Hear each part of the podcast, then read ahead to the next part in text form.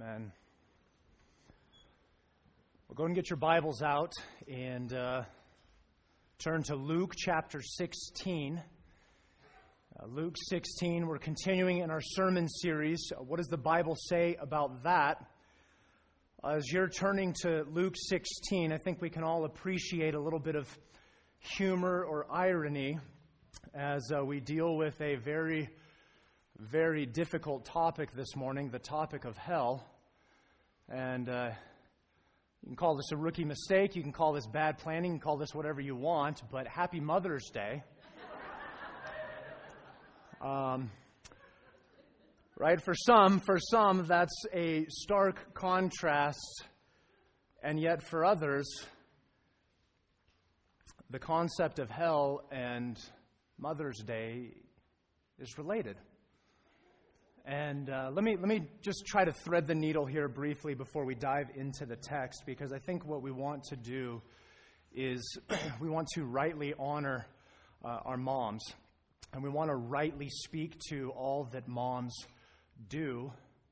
And for many of you, I would just simply say thank you uh, for how you've served so faithfully as a mother. But see, as a pastor, right, when you think about your people, you, you, you hold things in tension because for some of you, you, you love your mom and you love being a mom and you love your children. I love my mom. I think I have one of the best moms on the planet, okay? I'm so blessed by her. I'm so thankful for her. Uh, and so today is a day that, certainly for me, where I would celebrate my mother. But see, here's the tension that we have to hold that in is that for some of you, for some of you, Mother's Day is not a day that you celebrate. For some of you, Mother's Day is not a day that is exciting. For some of you, today is really painful because it's a reminder that maybe you didn't have the best mom. Maybe for some of you, it's painful because you so desperately want to be a mom, but for whatever reason, God has not allowed you uh, to do that. Maybe for some of you, you are a mom, but you're grieved as to where you find your children uh, today. And so, so let, let's hold that intention, and certainly we don't ignore all that our moms have done for us. But for some of you, for some of you, simply just know that we understand that today's hard, okay, and we understand that it's difficult. And so when I say Happy Mother's Day, uh, I don't want to be negligent uh, to the fact that, you know, for some of you, it's not happy. Um, so with that, with that, certainly we do want to honor our moms, and we say thank you. Uh, but with that, let's now turn our attention Luke 16. Uh, what does the Bible say about hell? Right, even just saying that, it's so sobering, so somber. What does the Bible say about hell? And I understand, listen, I understand right here at the outset that there's a real sensitivity that's required uh, to this issue because all of us, all of us, all of us are so deeply impacted by this truth and this reality. All of us, all of us can think of loved ones and close friends and family members that either, to our knowledge, find themselves there, or should they die today, would find themselves there. So we don't, we don't come at this casually, we don't come at this flippantly, we don't come at this indifferently. But the danger, okay, listen, the danger with topic like this is that we come to it and we allow it to be emotionally driven, not word driven. Okay, because the Bible has some really uh, uh, clear things to say regarding this topic, and they're hard things. Okay, this is one of those hard truths of the Bible. And God help us that we would not fall into the temptation to move away from what does God himself say concerning these things and move towards what would I like it to be? What, what, what do I want to believe? What do I want to be true?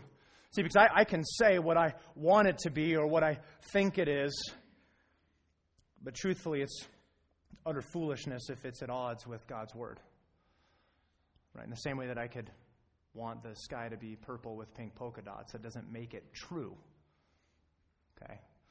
And so let's uh, understand that as we come here to uh, the scriptures. I'll tell you what, before we even read the passage, I, I just want to pray. Okay, let's just pray. And uh, we desperately, desperately, desperately need God to have his way with us. Why don't you pray with me? Lord Jesus, we come before you right now. And uh, God, we, we recognize the uh, gravity and the weight and uh, the intensity of what's before us. God, I pray that your Spirit uh, would move within us, uh, that this very sobering reality uh, that is staring all of us in the face, that you would give us clarity, uh, God, that you would give us wisdom and insight, that you would give us uh, uh, true biblical understanding and wisdom regarding this, and that we would know what you say regarding this difficult truth, and then that it would impact the ways in which we live our lives, uh, understanding rightly these truths. God, not only for us, I pray for Pastor Nate Bush and for New City Church. I pray for Nate that you would uh, be with him today, that you would be moving and working in his church and his congregation, that you would be speaking through him, and that God, that you'd be honored uh, in that group of believers as they attempt uh, to follow you and serve you and live for you. And God, now as we come to uh, this passage, would you open our hearts and minds to see exactly what it is that you want us to see and hear from you? Uh, God, would you give us the courage, the courage to hear rightly and respond rightly uh, to the difficulties in this uh, particular passage? So, Jesus, we're yielded. We're yielded to you and asking you to move and work. Uh, we pray this in your name, Lord. Amen. Luke 16, uh, we're going to start in verse 19. Verse 19, and is, in any time, context is always important, but certainly as we're moving through the sermon series, we find ourselves in different passages or different books each week, not just working through a particular book of the Bible. Uh, we need to uh, have uh, some context. So here's just some brief context. Luke uh, 16, Jesus is speaking both to his disciples and to the religious leaders um, and, and really the tone of the text, the tone of the passage, and what Jesus is attempting uh, to get across is a warning. Okay, this is very much a warning that he wants uh, his disciples to heed. This is very much a warning that he wants uh, the religious leaders to heed, that he is speaking uh, to them on. And so, certainly, we'll, we'll embrace that same uh, tone uh, and sense as we move through this passage. Uh, I will tell you that the different people have different views on this passage as to whether or not this is a parable, uh, whether or not this is an illustrative story, or whether or not this is an, an, an actual account, an event. And uh, there's, there's uh, honestly, there's some good uh, evidence uh, for each of those particular arguments. suffice to say, wherever you, would, where, wherever you would land on that, that the, the truths that are expounded by Jesus regarding hell in this passage cannot simply be dismissed as, well, this is just a parable or this is just a story and we're just trying to get to the, the, the, the, really what's the moral of the story and be nice to your neighbor. That's not the point.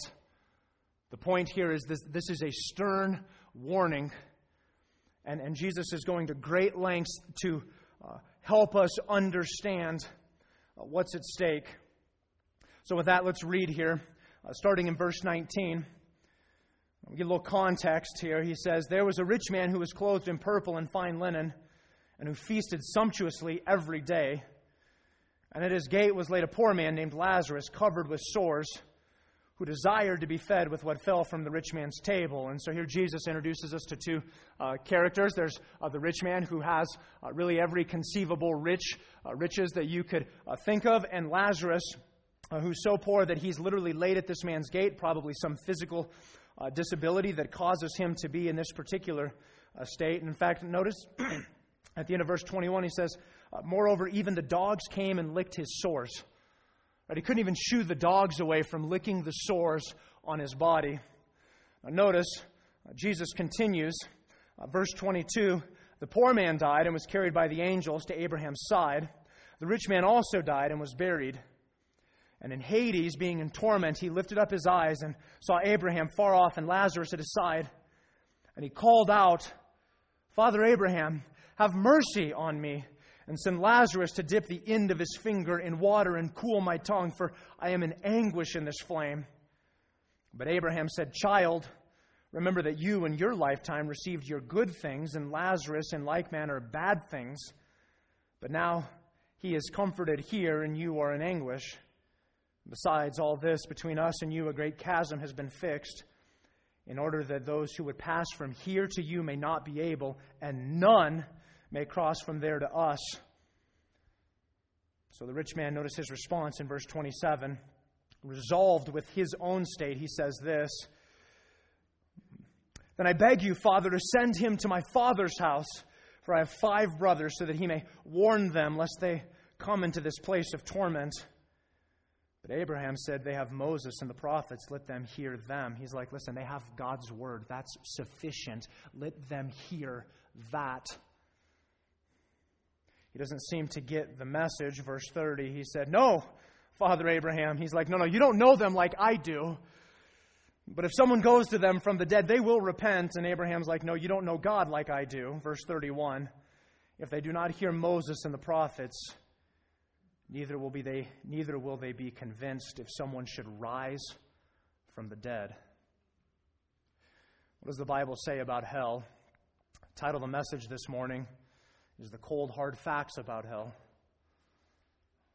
The cold hard facts about hell. And it, there's just some cold hard facts that we got to get on the table. We have to be real about. We have to understand if we're going to move forward rightly. Now, now know this. No one, no one, no one who takes the Bible seriously rejects the notion of heaven. In fact, there's plenty of people who don't believe the Bible but wholeheartedly embrace the notion of heaven. And yet, more and more and more, uh, we see uh, professing evangelical believers who reject and deny and distort and attempt to soften the reality of hell. And I find it quite interesting than more, more than anyone else in all the scriptures that Jesus himself had more to say about hell than anyone else. In fact, here's, here's just some of the things that Jesus said. Uh, let me give you a summary here, actually. Uh, what we see from Jesus, uh, n- never mind the other authors of Scripture, but from Jesus, is that he taught and affirmed both the existence of hell, and uh, we'll use this as a definition that hell is a physical place of eternal conscious torment for the wicked. That is how Jesus defines, describes, and articulates hell throughout the entirety of the Gospels. That it is a physical place of eternal, conscious torment for the wicked. Now, let's be really clear. What do we mean by wicked? Well, by wicked, we would mean every sinner. Okay? Every sinner, apart from the grace of Jesus, would find themselves there. Hell is not simply reserved for the Hitlers and Maos of humanity, it's reserved for all who would reject the truth of Jesus. Here's just a few things that Jesus said uh, about hell. in fact, all of these here are just from the Gospel of Matthew. Uh, repeatedly, he tells us it's a place of fire. Repeatedly, he tells us that it's a place where there's weeping and gnashing of teeth. He tells us that it's the place where both the body and soul will be destroyed. He tells us it's the place of outer darkness, and he says it's the home of hypocrites. In other parts or in other gospels, he tells us that it's an unquenchable fire. He says that it's the place where the worm does not die, and that he and he alone has the authority to cast into hell. Robert Thomas, in his uh, response uh, to Jesus and his ministry and the concept of hell, says this He says, Throughout his ministry, Jesus taught that the lost would depart into eternal fire prepared for the devil and his angels and eternal punishment. In other words, they will suffer endless conscious agony away from the presence of God and His Son. Now, listen very carefully to what he says next. None of the other options that confuse the evangelical spectrum are viable in light of Jesus' view of eternal punishment. So, never mind what any of the other writers of Scripture say. What Jesus alone tells us is that all other attempts and descriptions and explanations of hell fall short of what Jesus himself has taught us. See, we can't be casual with this. We can't be flippant and indifferent about this because there's too much at stake. Richard Mayhue, in his article about hell, says this. He says, Neither a cavalier attitude toward the lost, and I love this, nor a compassionate compromise right? We think we're doing them a favor, but it's really a compromise. Neither a cavalier attitude toward the lost nor a compassionate compromise are appropriate for a subject of such grave import. And John MacArthur, uh, referencing both of these comments, goes on to say this. He says, To warn sinners of the fearful fate that awaits them is an act of sympathy and compassion. It's not, listen very carefully, it's not the intolerant, harsh, judgmental Uh, statement that so many would claim in our day. It is, in fact, as MacArthur says, an act of sympathy and compassion. MacArthur goes on and says this, but in its zeal to find pragmatic new methods of evangelism, the church has too often abandoned its message. That message must include the bad news of what happens to those who reject the good news of the gospel. See, we want to have a right view of hell because it will rightly motivate us in our lives. And so bear with me, bear with me here in the next few moments as we just get some facts on the table. And normally, as we would move through the message, where we would take both the teachings and the truths of the scriptures and then apply those instantly into our lives. But I want to get all the facts on the table and then at the end talk about how that, that, that transforms us, how that should change us, how that should point us towards the gospel, and things of that nature. I love this saying proper perspective produces proper service. That's exactly what we want. We want to have a proper perspective regarding hell. We need to have a proper perspective regarding hell so that we can properly serve our Savior. So here we go the cold, hard facts about hell. I've got seven of them. Or Jesus gives us seven of them more appropriately here in verses 19 through 31. Verses 19 through 21 kind of sets the stage, introduces us to the characters uh, that Jesus speaks of. Let's start in verse 22. Here's the first thing we see. He says, The, the poor man died and was carried by the angels to Abraham's side. Uh, the rich man also died and was buried and in Hades. See, the first reality that we see regarding hell is that people enter eternity at the point of their death. That at the very point of your death, at the, the moment that you breathe your last, you enter into eternity. At that very moment, on the other side, We'll talk about some of the implications here as we move through this passage, but notice that the text gives no other, no other indication, but instantaneously died, death, find themselves in eternity. Now, let, let, me just say this real quick, too, because I think sometimes we get confused. We see the poor man, and, and what we see in this uh, passage here is we see a poor man who goes to heaven and a rich man who goes to hell. And it's like, wait, does it just does, does that mean that the poor go to heaven and the rich go to hell? No, no. We'll, we'll see that it comes down to heart issues, but don't be confused by that, or don't let that um, begin to let you think wrongly around the gospel itself. But people enter eternity at the point of death. At your final breath, you will find yourself in eternity. Some will be exhilarated, others will be horrified. All of us will find ourselves there. Now, see, there's a lot of distortions. There's a lot of wrong thinking, bad thinking about what happens when we die. Let's just get a few of them on the table here. Uh, here's some common distortions of what happens in eternity. Here's the first one is purgatory. Is purgatory. Now, purgatory is primarily a Catholic belief. Uh, but you'd be shocked how much uh, th- this is creeping into evangelical circles or some modification of this. And purgatory is simply the idea that, that, that what happens is you don't go directly to heaven, but that we all go to this uh, holding cell, if you will, and we have all the impurities and, and all the, the issues and shortcomings of us uh, burned off, and then once we're cleansed, we eventually go on to heaven. And of course, the danger in this is thinking, well, I can deal with that later. No, you can't. It's fixed. Okay? And this false distortion of purgatory. Here's the second one. This is probably the most common one right now. And it's incredibly, incredibly dangerous, and it's universalism. It's the belief of universalism. It's this belief that, that God will ultimately win the day, that God will ultimately conquer all of sin. And regardless of where you find yourself, regardless of what you thought about Jesus, regardless of, of where you stood, in eternity, God, because God's a God of love, He's going to work it all out, and all of us will find ourselves with Jesus. Okay, true confessions. That sounds kind of nice, doesn't it? That sounds kind of man. That'd be kind. That'd be really great. God could work it all out, and we could all be there. That would be fantastic. Except there's a couple of problems with that. First of all, we don't see anything, anything even remotely close to that in the Scriptures. Furthermore, not only do we not see anything in the scriptures that would uh, confirm it, Uh, but we see a lot of things that would become highly problematic because of it.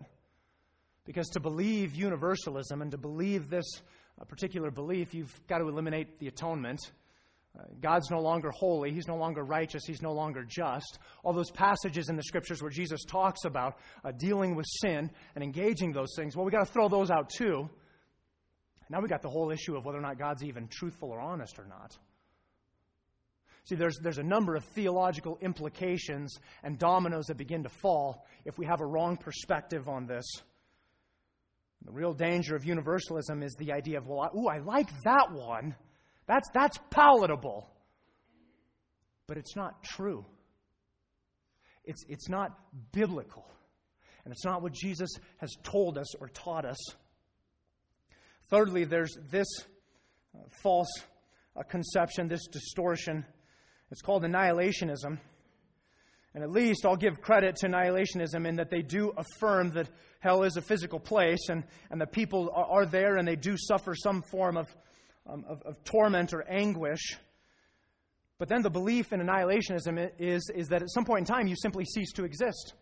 And there's a couple of passages in the New Testament where, where, where God talks about destroying uh, people. And they go, see, He destroys them. They're, they're gone. They no longer exist.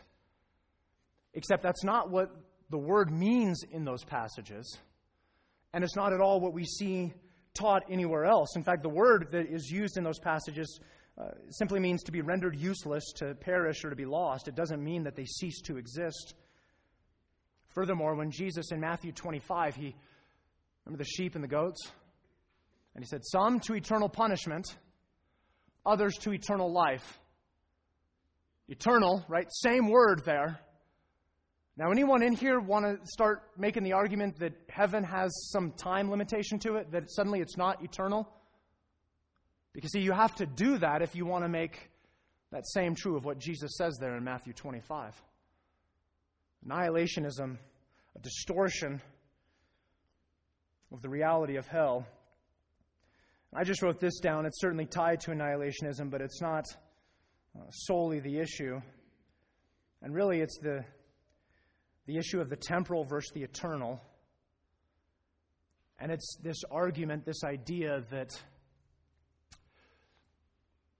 hell's an excessive punishment. Hell's an overreaction.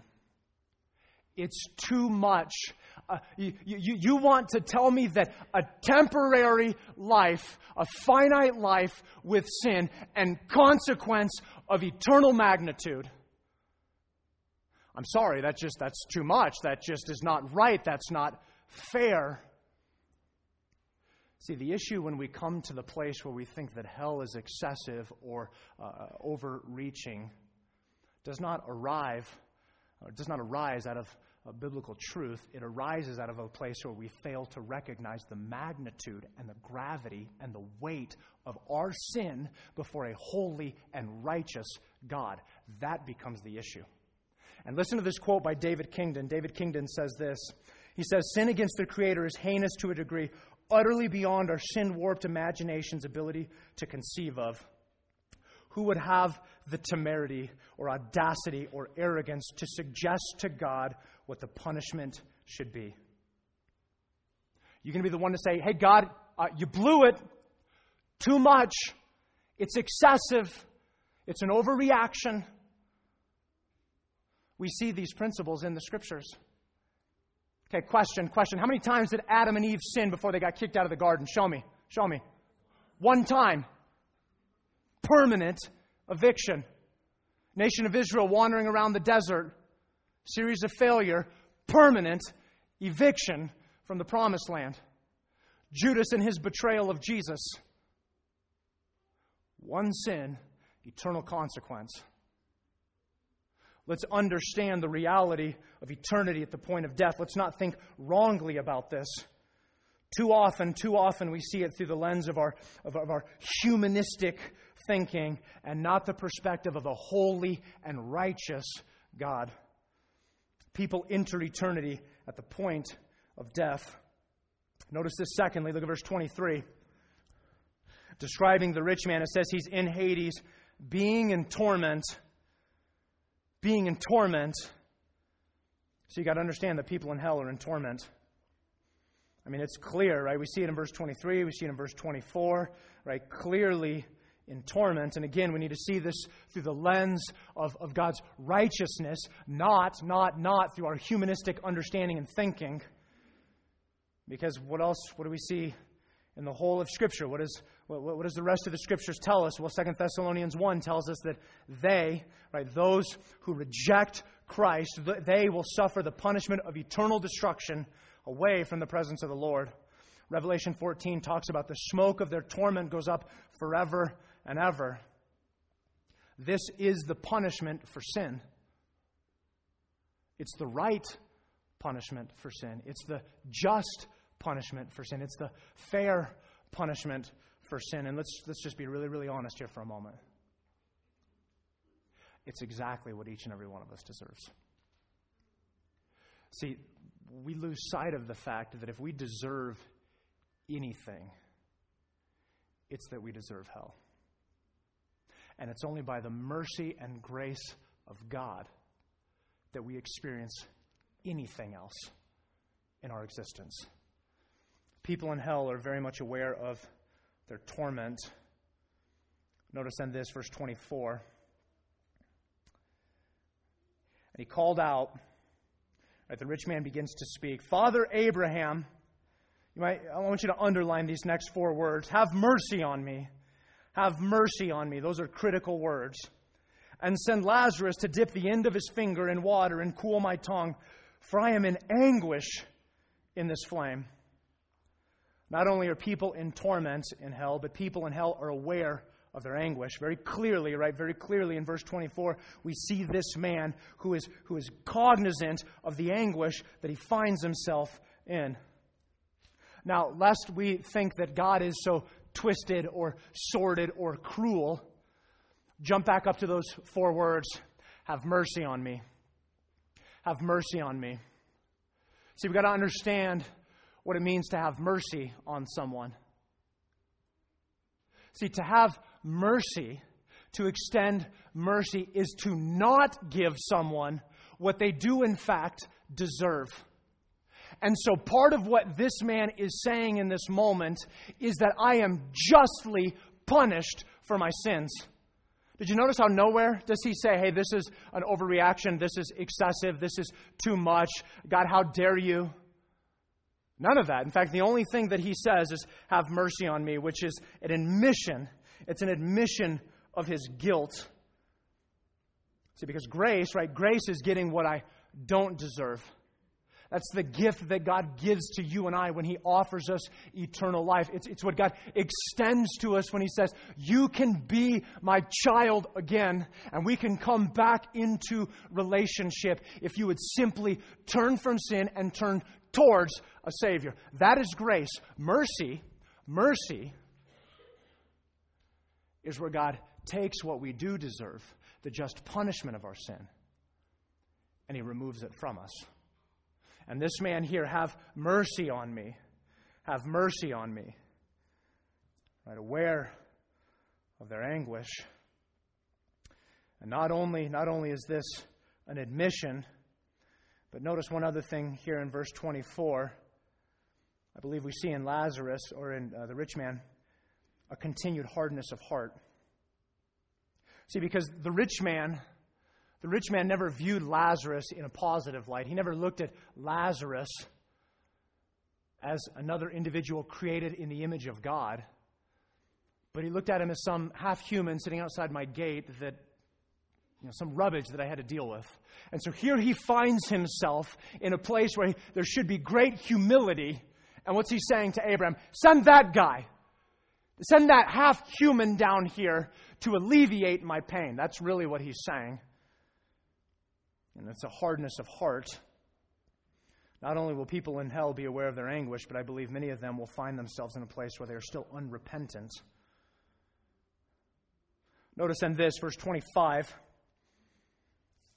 But Abraham said, Child, remember that you in your lifetime received your good things, and Lazarus in like manner bad things. Now, again, lest we think that this is just works oriented or about Well, poor people go to heaven and rich people go to hell. That's not what he's getting at. There's uh, some heart issues, and of course, what we just talked about, right? The unrepentant heart of the rich man.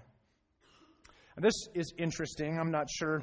I'm sure God did this on purpose, but Lazarus is actually the Greek derivative of the, of the Hebrew uh, name Eleazar, which means whom God has helped.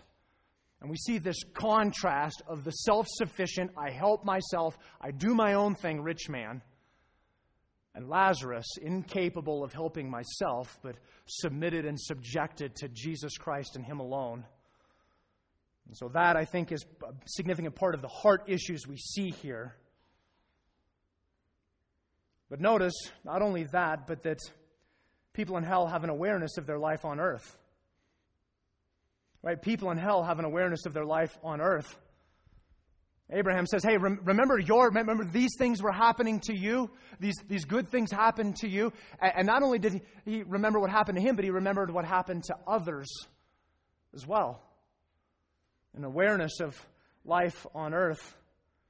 John MacArthur says this. He quotes from Mark 9, where it describes the, the, the worm that does not die, and he says this. He says, The worm most likely symbolizes the fully informed, accusing conscience and the gnawing, nagging, relentless guilt it presses upon the soul tortured in, in hell.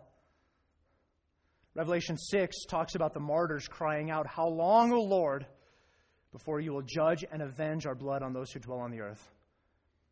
In eternity, in eternity, yet aware of what had happened on earth. People in hell are aware of their lives here on earth. I wonder, I often wonder, will they remember everything? Will they only remember portions?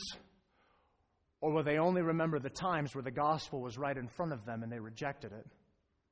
Will, will it be a constant reminder of all that God offered to them and their deliberate, intentional, willful rejection of those things?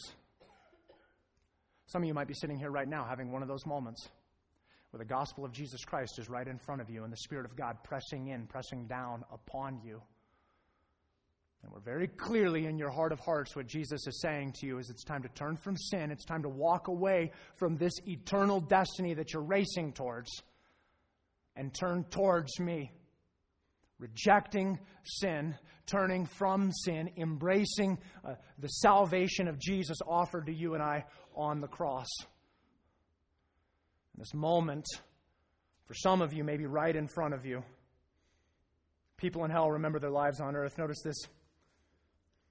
Verse 26 People in hell will never leave.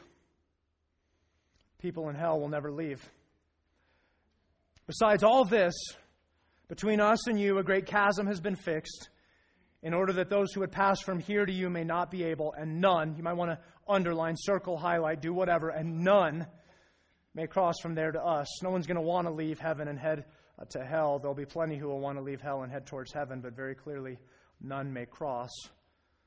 They'll never leave. The chasm is fixed. And so much of the false teaching that we talked about earlier, it gets at this misconception that, hey, after the fact, on the other side of my life, we can work this out, we can make it happen. No, no, the moment you breathe your last, eternity is fixed. Author of Hebrews tells us that it's appointed for man to die once and then comes judgment. People in hell will never leave. Notice this, verse 27 and 8. And he said, right, resolved with his state, All right, I'm not going anywhere, but I've got brothers who are still living. And he said, Then I beg you, Father, to send him to my father's house, for I have five brothers, so that he may warn them, lest they also come into this place of torment. See, people in hell desire for others to be aware. People in hell desire for others to be aware. And he's right, this man is crying out, Would you go to my brothers? Would you, would you go to my brothers? Would you go to my family? Would you make this known to them? I often think at funerals, if the person that we're here remembering could come back and tell us one thing, what would be the one thing that they would come back and tell us? What would be the one thing? I think if someone came from uh, heaven, in the very presence of Jesus himself, they would probably come back and say something like, You have no idea. Quit living for today and start living for eternity. I think the truth is that if someone were to come back from hell, they would tell us the exact same words, just with a very different tone and manner. You have no idea. Quit living for today, quit living for yourself, and start living for Jesus. Right, this should be such a stark warning for us all. And then this final one, look at verses 29 through 31. Uh, quite possibly the most difficult, uh, certainly uh, highly confrontive, but also uh, the most clear of them all. Abraham said, They have Moses and the prophets, let them hear them. He said, No, Father Abraham, but if someone goes to them from the dead, they will repent. He's like, Listen, I understand how God throughout all of eternity has talked about how it is that we're supposed to be saved. I'm just telling you, these guys need something different. If you could just do something else for them, then they would be saved. I love this response. He said to him, If they do not hear Moses and the prophets, neither will they be convinced if someone should rise from the dead. See, people are in hell because their hardness of hearts. People are in hell because their hardness of hearts. That's really the crux of the issue here. It's the hardness of our hearts that moves us to this place. Jesus said in John 5, He says, You refuse to come to me that you may have life. John 12 talks about how Jesus performed many signs and wonders, and they still did not believe. Right? So even this rich man, it's like, well, you didn't get it because they saw plenty of signs and wonders, and even then they still rejected, choosing not to believe. And see, the rich man, like everyone who will ultimately find themselves in hell, they find themselves there for one reason and one reason alone a failure to hear and to act upon the truth of Jesus and His Word. That is why they are there. Now, it's a hardness of heart. It's a hardness of heart. But Mike, how could, a, how could a God who's so loving and compassionate and caring, how could he send someone to hell? You don't get it. They chose it. They rejected his offer and they chose their own way. C.S. Lewis says this he says, in the long run, the answer to all those who object to the doctrine of hell is itself a question What are you asking God to do? It's like, what are you asking God to do? To wipe out their past sins and at all costs to give them a fresh start, smoothing every difficulty and offering every miraculous help. That kind of sounds like something he did 2,000 years ago, doesn't it? Lewis goes on, he says, But he has done so on Calvary to forgive them no, they will not be forgiven. To leave them alone, alas, I'm afraid that is exactly what he does. See, the irony of hell is that people get exactly what they want, they get the absence of Jesus. And every human, every person that finds themselves there, find themselves there because they rejected the truth of Jesus with a hardness of heart and chose to do their own thing. Listen, loved ones, these are hard, hard truths. But proper perspective produces proper service. We can't fix this on the other side. There's no redos, there's no try overs, there's no try agains. We don't get to come back and have a second crack at this. Eternity truly hangs in the balance. So, what do we do with this? How do we respond to this? A biblical response to the truths about hell. Here's six. Six biblical responses. Some of them are internal, some of them are external. I think they are all tied together. First of all, we should repent from sin. Okay, the place we start is we repent from sin. Uh, for those who, uh, never having trusted in Jesus, for the first time turning from sin, turning towards the Savior, rejecting a life of self and embracing a life of following Jesus. Right? We have to come to grips with the severity of our sin. The perfect, sinless Son of God uh, was brutally beaten and hung on a cross to make it right. They're no trifling matter, loved ones. It's weighty and it's significant. We need to repent of our sin. Second of all, second response, we should be thankful to God. We should be thankful to God. Wait, did you just tell me that I should be thankful to God about the doctrine of hell? Absolutely. You're darn right you should be thankful. It's what every single one of us deserves. It's the only thing that you and I have truly earned or achieved in our lifetime. And we should be unmistakably grateful and thankful because some of us will never, ever go there. Some of us will live in eternity in the very presence of God Himself who paid it all to see us reconciled and redeemed. And you can't, listen, listen, listen, you can't appreciate the magnitude of the good news without knowing the depths of the bad news. And the, the gospel is not just some moralistic approach to living a better life. It's that Jesus Christ came to save people who were dead and had no hope and had no chance, and he reached down into time to redeem humanity. We should absolutely be thankful for the doctrine of hell because of the implications of all that Jesus Christ has done for us. Think about what Paul says, Romans 7. Wretched man that I am, who will free me from this body of sin and death? That's a hopeless place. But thanks be to our Lord Jesus Christ. Right? That's the response is thankfulness. Repent from sin, thankful to God. Thirdly, we should examine our lives. We should examine our lives. I don't these past two weeks, looking at both heaven and hell, right, having eternity right in front of us, we have to wrestle with that question. What am I living for? What is it that I'm living for? What is it that I'm after? What is it that's gripped my heart? Right in Jesus, what does it profit the man to gain the whole world and forfeit his soul? Who cares if you can collect it all if in virtually no time at all you got to give it back? What does it profit a man to gain the whole world and forfeit his soul? We should be examining our lives. What is it that I'm living for? Three more.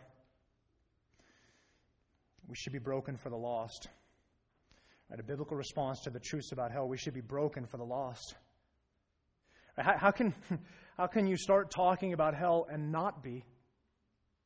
How can you not be broken for the lost? My sense is, my sense is that many of you, most of you, maybe all of you, at some point in time, if not throughout the entirety of the message, have had uh, someone, if not a number of someones, who mean a, a great deal to you that keep coming to your mind. And I can't imagine that you're casual or apathetic about those people. I think about some of my family members. I think about a cousin who's like a brother to me, who's so hard hearted and far from God. I think about my grandpa who passed away about two years ago, and I have no confidence whatsoever that he's with Jesus. So broken about that. Start thinking about close friends of ours that, that, that mean so much to us, but so distant from God. Racing, racing, racing to a Christless eternity. We should be broken for the lost. I love Jesus' response as he came into Jerusalem, as he wept over it. Are we broken for the lost? We should pray for God to move. Here's the fifth response as we begin to pray for God to move. And somewhere between being broken for the lost and praying for God to move is where revival begins to take shape. Okay, that's where revival begins to well up. When, when, when, when a group of people begin to be broken about the state of those around them, and they get so sick and tired of it that they can't stop pestering God about doing something, that's when revival begins to move. We begin to look at the people around us and recognize you're racing to an eternity apart from Jesus man, I, I so hope that in a righteous way, you and I are haunted by this, where you and I, we can't go anywhere without beginning to think about this, and whether it's Smith's or Albertsons or Starbucks or Target, where you start looking around, and I don't just see people who are in my way and some lady who can't get her cart out of my way, but I see someone who is, if she were to die in that very moment, would spend eternity apart from the Savior. And so, here, just, just for a moment, if you'll bear with me, I know some of you can't see this, but let me open this window here. That whole valley, that whole valley, almost a million people in the metro area. And do we even care? Are even remotely broken that as I look out, the vast majority of them are dying apart from Jesus, eternity fixed? God help us that we would be broken for the lost. God help us that we would begin to pray and beg and plead with God for Him to move and work. John Piper says this. He says, Until we know that life is war, we cannot know what prayer is for. Until we know that life is war, we cannot know what prayer is for. God, help us that we would just petition and beg and plead with God to see our community transformed by the gospel, not for some social reason, not, not, not so that life gets better, because we recognize that eternity hangs in the balance. Pray for God to move. Here's the final thing. I think this is the most natural one, honestly. We should have a motivation to share the gospel. Right? We should have a motivation to share the gospel. It's what we've just been talking about, but I can't think of a more appropriate response than to simply share the good news. Is to just simply share it. And your job, my job, okay, listen very carefully. You're not responsible to save anyone. You understand that? You, you, you're not on the hook to save anyone, but you and I are on the hook as to whether or not we're sharing the message with those around us.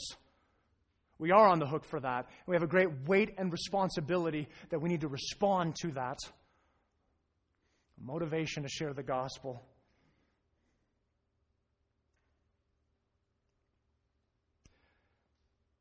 The cold, hard facts, truths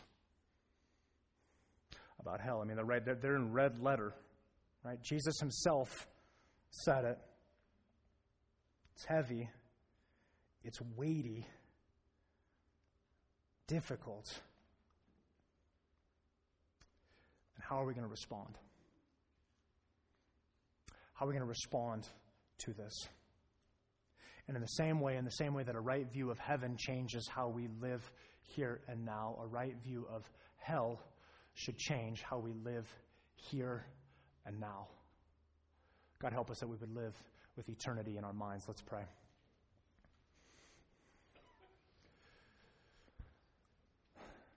Jesus, we, we come before you, we recognize the difficulty, the intensity, the severity of this morning. And yet we recognize and realize that your very desires to move us away from that and to uh, you. God, help us that we would see eternity rightly. God, help us that we would see hell rightly. God, help us that we would respond appropriately.